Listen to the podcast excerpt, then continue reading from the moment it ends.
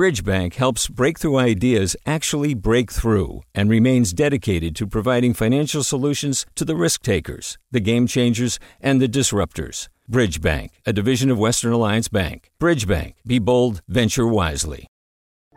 Hey, what's up? I'm Erica Cruz Guevara, the host of The Bay. Donations keep independent journalism alive and healthy, and you support outstanding journalism when you support KQED. So if you haven't yet, check out donate.kqed.org slash podcasts. That's donate.kqed.org slash podcasts with an S. From KQED.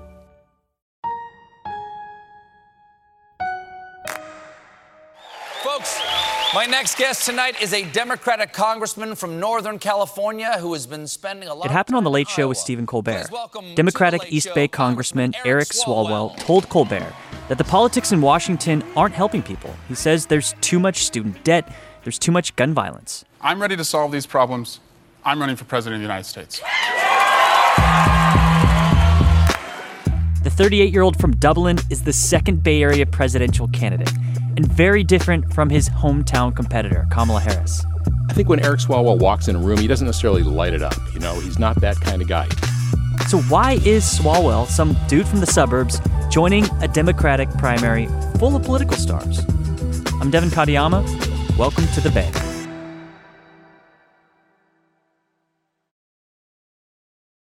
So, were you surprised to hear that Eric Swalwell was running for president? No, at least not this week. I mean, I was surprised when I first heard it a few months ago that he was thinking about it. Scott Shafer is senior editor of KQED's Politics and Government Desk, and he's also the co host of the Political Breakdown podcast. First thing you think about is, well, does anybody know who he is? But, you know, this is a, an unusual year. So let's talk about who he is because I, I know he's a congressman who represents parts of uh, Alameda and Contra Costa counties. We hear him on the radio all the time. We do see him on the TV. Um, but what's his background like? Well, he comes from Iowa. I was born there. Yeah, I was born in uh, northwest Iowa. My dad was a cop. Dad was a cop, fire chief. Uh, mom was a homemaker. My mom raised us boys, made wedding cakes in our kitchen, dollhouses in the garage. They ran sort of, an, in his words, an unlicensed child care facility in their house. He's sort of an everyman. Uh, he, he has that kind of low key, solid, not flashy, but really kind of dependable uh, demeanor. And I think that's what Eric Swalwell brings to the race.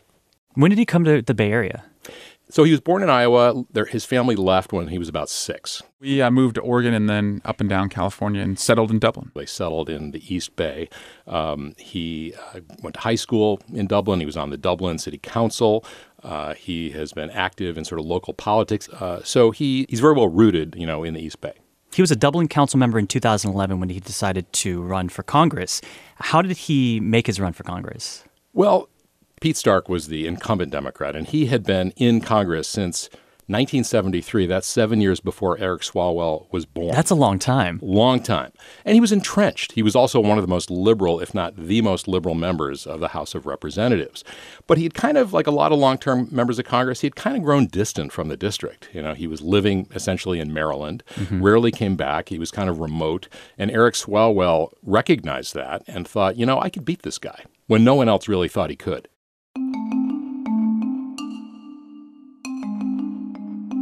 Swalwell ended up winning with just over 50% of the vote. And one of the things that helped him win was redistricting.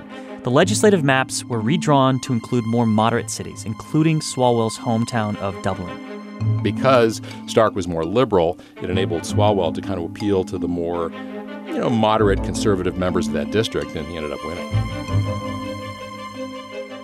There's no question that Eric Swalwell has made a name for himself on MSNBC and CNN. He is a consistent, loud critic of Donald Trump. This is Watergate Plus, right? Uh, pages of lies of Trump campaign witnesses. I mean, we joke that sometimes does he pay rent there because you know he must have a little room where he right. sleeps. What we value, democracy, human rights, uh, a rule of law, that's at stake. And he's been unafraid, I think, to, to call Trump those things. And partly that's because he is in a very safe Democratic district. To a certain extent, I think Eric Swalwell is a young man in a hurry. You know, he didn't serve very long on the Dublin City Council before he jumped into this congressional race, and now he's been in Congress just a little over six years, and he's running for president. I'm ready to solve these problems. I'm running for president of the United States. That's official. Thank you. It's official. Now it's official. Boy, did it feel good to say that. Why do you think he decided to announce on Colbert's show? honor you announcing on our show. I'm giving you a very coveted. I announced on the Late Show Yeah. with Stephen Colbert. Uh, probably the biggest audience that he could get. you know, I mean, Yeah, it's a big audience, That's and- and it's a young audience, Yeah. too. He I- looked a little nervous.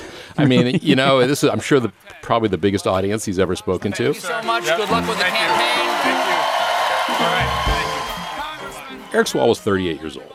He's also one of maybe two or three people running for president who's 40 or under. Why do we think we're seeing so many young people running for president? a lot of younger leadership, whether they're in Congress or in you know out in the community, they kind of feel like the older generation has failed to address some of the big issues, whether it's climate change, gun control, I talk to kids who sit in their classroom afraid.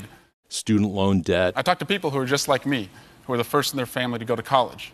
They've got a lot of student debt, can't buy a home, can't start a business. And these are the kinds of issues that Eric Swalwell plans to run on. And none of that is going to change until we get a leader who is willing to go big on the issues we take on, be bold in the solutions we offer, and do good in the way that we govern. And I think he's really trying to identify and does identify with younger voters like, hey, you know, we're here and we want to make a difference. When you consider the other candidates, and when you consider that a lot of them are people of color or um, people who aren't the white guy candidate, what do you think Swalwell offers when you compare it, him to the rest of the candidates? Well, I don't know that he does. You know, I think that's really the risk for him is is there a lane, you know, that he can distinctly occupy?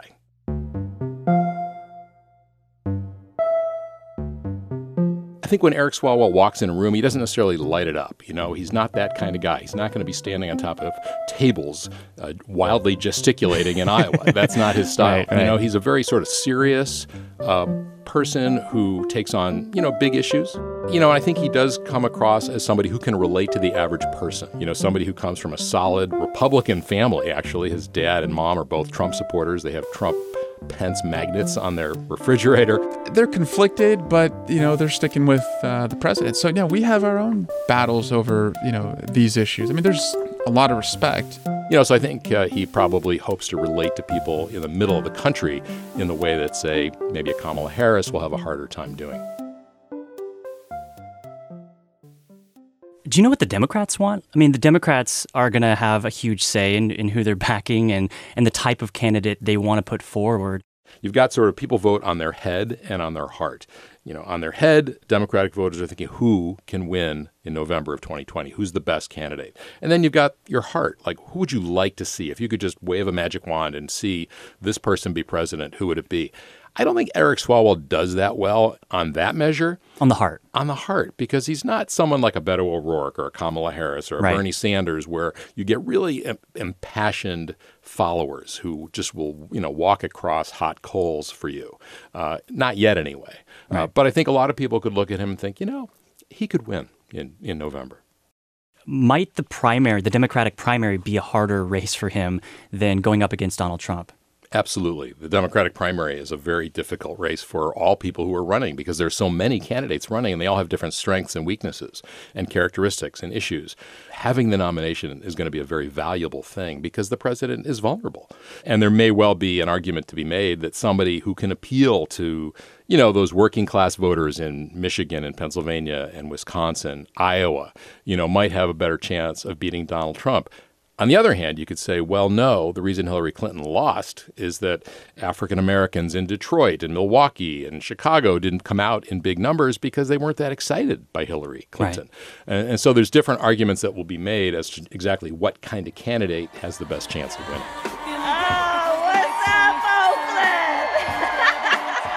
So the other Bay Area candidate who's running for president, Kamala Harris, she has really big name recognition. And I feel like Swalwell and Harris are two very different types of candidates. We are here because the American dream and our American democracy are under attack and on the line like never before.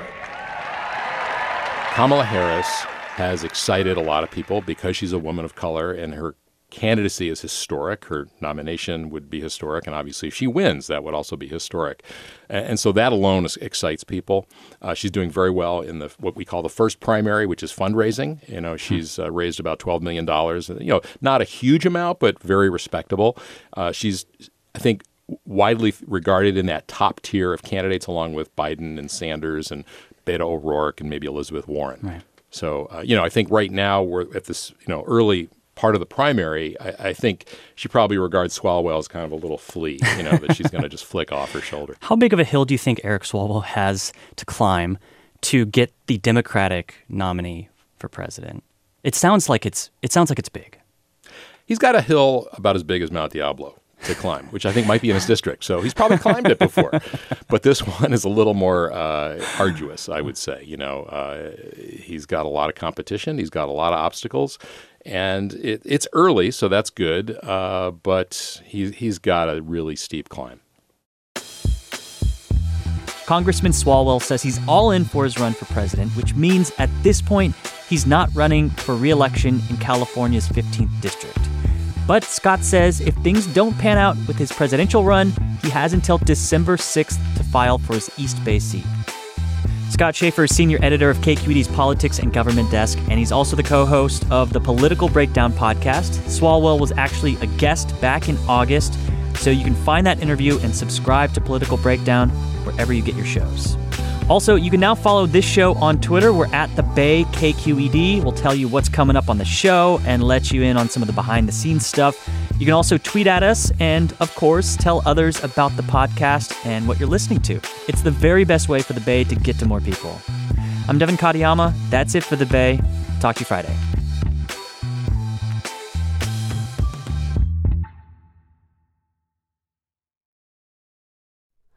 Hi, it's Terry Gross, the host of Fresh Air. We bring you in depth, long form interviews with actors, directors, musicians, authors, journalists, and more.